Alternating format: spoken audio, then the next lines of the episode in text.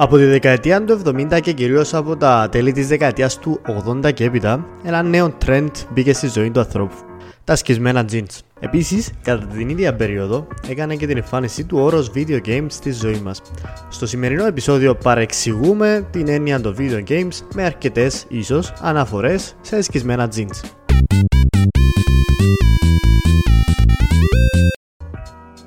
Παρεξηγημένοι και παρεξηγημένες μου, σας καλωσορίζω στο δεύτερο επεισόδιο Παρεξηγώ, όπου σήμερα το θέμα μας, όπως καλά καταλάβατε, είναι τα video games. Είμαι ο Κωνσταντίνος Χριστοδούλου, 26 ετών, απόφοιτος επικοινωνίας και μέσων ενημέρωσης στην Αθήνα και gamer στον ελεύθερο μου χρόνο. Τουλάχιστον έτσι γράφω στο bio του Instagram.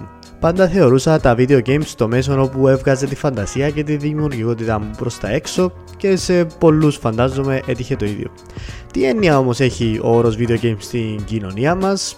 Είναι όντως μια μορφή ψυχαγωγίας? Είναι του αντίχριστου όπως λέει η εκκλησία? Είναι να αποβλακωθεί ο μικρός Γιωργάκης αν παίζει που το πρωί στη νύχτα Fortnite? Πολλά ερωτήματα, λίγες οι απαντήσεις αγαπητοί μου. Ας το πάρουμε όμως ιστορικά και φλόρικα έτσι για αρχή. Στη δεκαετία του 70 η ορολογία video game ή στα ελληνικά βιντεοπαιχνίδι είναι απλά ένας τεχνικός όρος που ορίζει τη μορφή αυτής της νέας διαδραστικής ψυχαγωγίας. Ένα κινούμενο γραφικό σαν τα βίντεο που έχει τη λογική ενός παιχνιδιού.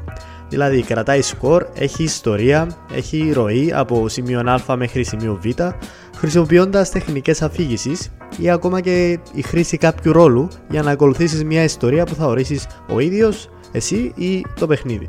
Πώς θα το κάνεις αυτό? Μέσα από επιλογές και διακλαδώσεις της ροής του παιχνιδιού. Τα λεγόμενα RPG παιχνίδια. Για να ορίσω όσο πιο απλά γίνεται, είναι ένα βίντεο το οποίο καθορίζεις εσύ την πορεία του και χρειάζεται ικανότητα για να περάσεις στα επόμενα στάδια. Αναφέραμε στάδια και ουσιαστικά αγνοήσαμε ότι τα παιχνίδια έχουν βαθμούς δυσκολίας γενικά. Κάθε παιχνίδι ξεκινάει εύκολα και όσο προχωράει η διαδικασία του, τόσο πιο δύσκολο ή καλύτερα απαιτητικό γίνεται. Όπως η ζωή. Μια πρώην μου στο δημοτικό. Τέλος πάντων. Κάποιοι θα σταματήσουν το συγκεκριμένο παιχνίδι αν τους δυσκολέψει και κάποιοι άλλοι θα το ολοκληρώσουν μέχρι τέλους, απολαμβάνοντας το νέκταρ της ολοκλήρωσης. Τι λέει όμως η μάμα, ο μπαμπάς, η γιαγιά, ο θείος και πολλοί άλλοι στην κοινωνία μας για τα video games? Όσον αφορά τους γονείς, τα video games είναι ο μεγαλύτερος εχθρός τους. Εκτός και αν θέλουν να ησυχάσουν από μια δύσκολη μέρα στη δουλειά. Όσο το παιδί σας είναι ακόμα παιδί, δώστε του την ευκαιρία να παίζει video games μέσα σε σωστά χρονικά πλαίσια. 2-3 ώρες το Σαββατοκυριακό θα ήταν μια καλή τεχνική και ώρες. Αν το αφήσετε ανεξέλεκτο, τότε σε μια φάση θα το βλέπετε να χορεύει περίεργα, σαν να δαιμονίστηκε, που σημαίνει ότι έπαιζε πολλή ώρα Fortnite. Να το προσέξετε. Επίσης, να ξέρετε κάτι. Τα παιδιά μαθαίνουν πολλά παραπάνω πράγματα από τα games παρά από οτιδήποτε άλλο. Παράδειγμα, είχα ένα παιχνίδι εγώ στα 15 μου, το Call of Duty World at War, το οποίο είναι πολεμικό, κρατάς δηλαδή το όπλο σου, πας στο δεύτερο παγκόσμιο πόλεμο με μια φτιαχτή ιστορία, παρακολουθώντας όμως γεγονότα από την πραγματική ιστορία. Δηλαδή ενώ εσύ νομίζεις ότι παίζεις κάτι εικονικό, κατά κάποιο τρόπο ήσουν παρόν σε προσομοιώσεις του τι έγινε στο δεύτερο παγκόσμιο πόλεμο. Παιδιά, επορώθηκα τόσο πολλά όταν τελειώσα το game που έκατσα και διάβασα σταμάτητα για το δεύτερο παγκόσμιο πόλεμο όπως το σπάσμα. Εννοείται ότι στο σχετικό διαγωνίσμα στο σχολείο έπιασα 20 και όλα αυτά για ένα παιχνίδι που έπαιξα στο ελεύθερο μου χρόνο χωρίς να το ξέρω. Wow! Congratulations! Τα πολεμικά παιχνίδια δεν σε κάνουν βίαιον άνθρωπο. Ας το κάνουμε print, ας το βάλουμε πάνω σε όλους τους τοίχους και ας το βάλουμε στο manual των μανάδων μας. Δεν θα σηκωθώ μια μέρα επειδή έπαιξα το προηγούμενο παιχνίδι που σας έλεγα, το πολεμικό που σας είπα, και να ξεκινήσω να πάω να φάω την ναζιστική Γερμανία που δεν υπάρχει κιόλας, ούτε στην περίπτωση μας θα πάω στον πενταδάχτυλο να πιάσω την γερίνια μόνος μου. Εννοείται ότι υπάρχουν εξαιρέσεις ατόμων που επηρεάζονται και δημοσιεύτηκαν πολλά εγκλήματα που φέρνουν τον εκάστοτε δράστη να ήταν gamer. Δεν τεκμηριώθηκε ποτέ ότι κάποιο παιχνίδι χειραγωγούσε επίδοξους εγκληματίες και όλες οι περιπτώσεις αφορούσαν άτομα που έπασχαν από κάποια ψυχολογική έννοια. Η τηλεόραση προκάλεσε αυτή την προκατάληψη ότι τα video games σε κάνουν ψυχοπαθή. Με την ίδια λογική, είμαι ο Ρονάλτο αν παίζω FIFA ή είμαι ο Jimi Hendrix αν παίζω Guitar Hero. Κλείστε την τηλεόραση να χαρείτε. Just Πολλοί νομίζουν ότι το να αφιερώσεις 80 με 100 ώρες σε ένα παιχνίδι είναι υπερβολικές. Συγκεκριμένα, το Witcher 3, ένα παιχνίδι το οποίο χρειάζεσαι πάνω κάτω 100 με 120 ώρες για να τα ολοκληρώσεις, συμπεριλαμβανομένων και των DLC, δηλαδή των έξτρα περιεχομένων που βγάζει η εταιρεία μετά την πρώτη δημοσίευση του παιχνιδιού. Υπόψη σας ότι αυτές τις 80 ώρες προσωπικά τις έκανα 4 φορές ως τώρα. Νιώθω ότι έχασα την ώρα μου? Απολύτως όχι. Ήμουν απένταρος να πιάσω άλλο παιχνίδι τότε? Πιθανόν ναι. Θα το ξανά έκανα? Φυσικά και ναι. Το θέμα είναι ότι αυτές οι ώρες δεν είναι πολλές αν τις υπολογίσεις ανά 2-3 ώρες την ημέρα για 1-2 μήνες. Το Witcher είναι παιχνίδι που βασίζεται σε γνωστό βιβλίο Πολωνού συγγραφέα που έγινε παγκοσμίως γνωστό, κάτι σαν το Game of Thrones για εμάς τους mainstream. Και τα δύο έχουν ιστορίες φαντασίας? Check. Έχουν να κάνουν με σπαθιά, τέρατα, δράκους κτλ? Check. Και στα δύο παίζει να μάθεις διάφορες τάσεις στο σεξ? Όχι. Κάνουν τις ίδιες που ξέρουν όλοι. Και στα δύο. Η μόνη διαφορά είναι ότι στο video game εσύ είσαι ο πρωταγωνιστής. Εσύ ελέγχεις τη ροή της ιστορίας σου και είσαι υπεύθυνος για τις επιλογές σου. Στο Game of Thrones είσαι απλά θεατής. Και τα δύο έχουν τα θετικά τους αλλά και τα αρνητικά τους, αλλά σε καμία περίπτωση δεν πρέπει να υποτιμούμε το ένα ή το άλλο επειδή είναι video game. Δεν είναι όλα τα video games τα Super Mario και τα Candy Crush. Άλλο παράδειγμα παιχνιδιού που οι γονείς και η κοινωνία εκατάκριναν όσον τίποτε άλλο, το Mortal Kombat.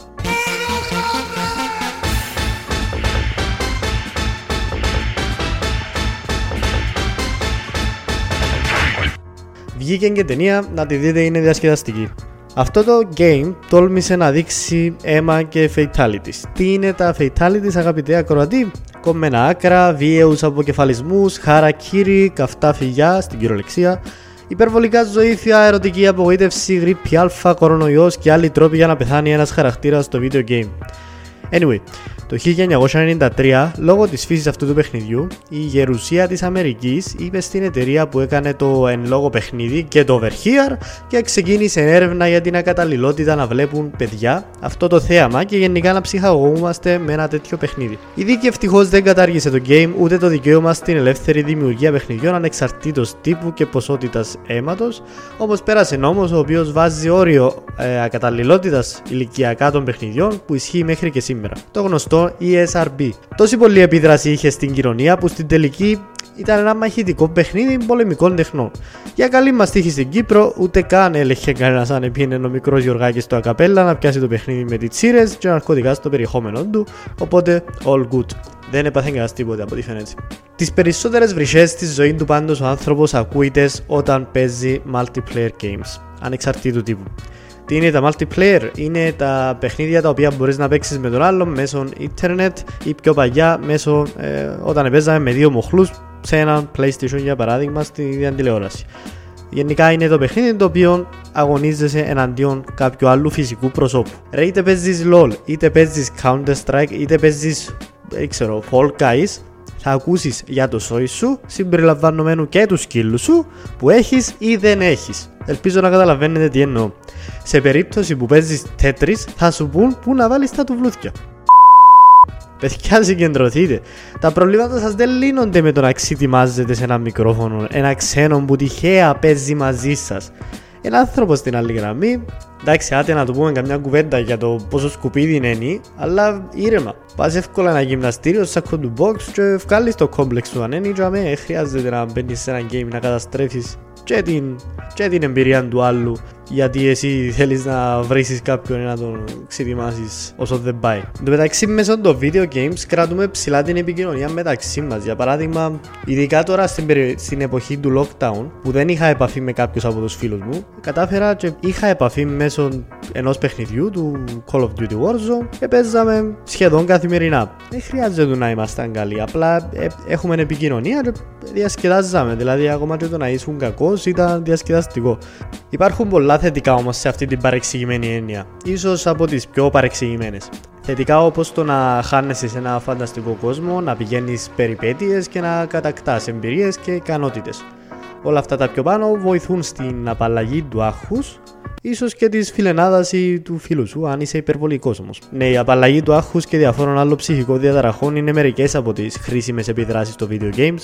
Στη σωστή χρήση του και στα σωστά χρονικά πλαίσια, είναι ένα ευχάριστο μέσο ψυχαγωγίας που είμαστε τυχεροί που το έχουμε. Απέκτησα τα πρώτα μου business skills παίζοντας RuneScape. Όταν είχα 1000 χρυσά νομίσματα για παράδειγμα και έπρεπε να κάνω οικονομία, ή να σκάψω και να δουλέψω για κάποιες ώρες για ασήμι για να πάρω λεφτά και να αγοράσω καλύτερη πανοπλία. Όλα αυτά σε ένα game, υπόψης σας. Έκανα υπομονή και δούλεψα το παιχνίδι για να ανεβώ επίπεδο. Ήμουν μόνο 11 χρονών, αλλά το μάθημα μου έμεινε μέχρι και σήμερα και το έχω σαν αξία. Υπομονή και grinding, δηλαδή να παλεύεις και να δουλεύεις για να έχεις κάτι καλύτερο. Τα business skills μου βελτιώθηκαν ακόμα περισσότερο παίζοντας Football Manager το 2003 στα 9 μου μαζί με τον αδερφό μου. Championship Manager 2001-2002 αν δεν κάνω λάθος, το Ματέιρα, Μάξιμ Τσικάλκο κτλ. Καταπολέμησα πολλά σημάδια κατάθλιψης για παράδειγμα που ήβρα πάνω μου παίζοντας Dragon Age Origins το 2009. Και επίσης έμαθα να αφηγούμε μια ιστορία με τον τρόπο που μου έδειξε το Witcher 3 πριν μερικά χρόνια. Δεν θα σταματήσουμε να μαθαίνουμε από τα video games. Ανεβάζουν πολλά διανοητικά skills με μόνο κακό ότι η υπερβολική χρήση τους θα σε ρουφήσει όπως όλες οι εξαρτήσεις. Εν τω μεταξύ μπορώ να μιλώ για ώρες για τα video games. Μπορώ να κάνω ολόκληρο επεισόδιο με κάποιον. Κάνετε με follow και στείλτε μου ένα μήνυμα με τις δικές σας εμπειρίες από τα video games και πείτε μου ποιο ήταν το πρώτο video game που παίξατε. Στείλτε μου τα μηνύματα σας σχετικά με το αντικείμενο και πείτε μου αν κάνετε relate ή συνδέστε με κάποιον που τα πιο πάνω. Επόμενο επεισόδιο στο παρεξηγημένο list είναι η Eurovision. Jump! Okay, I love you, bye bye!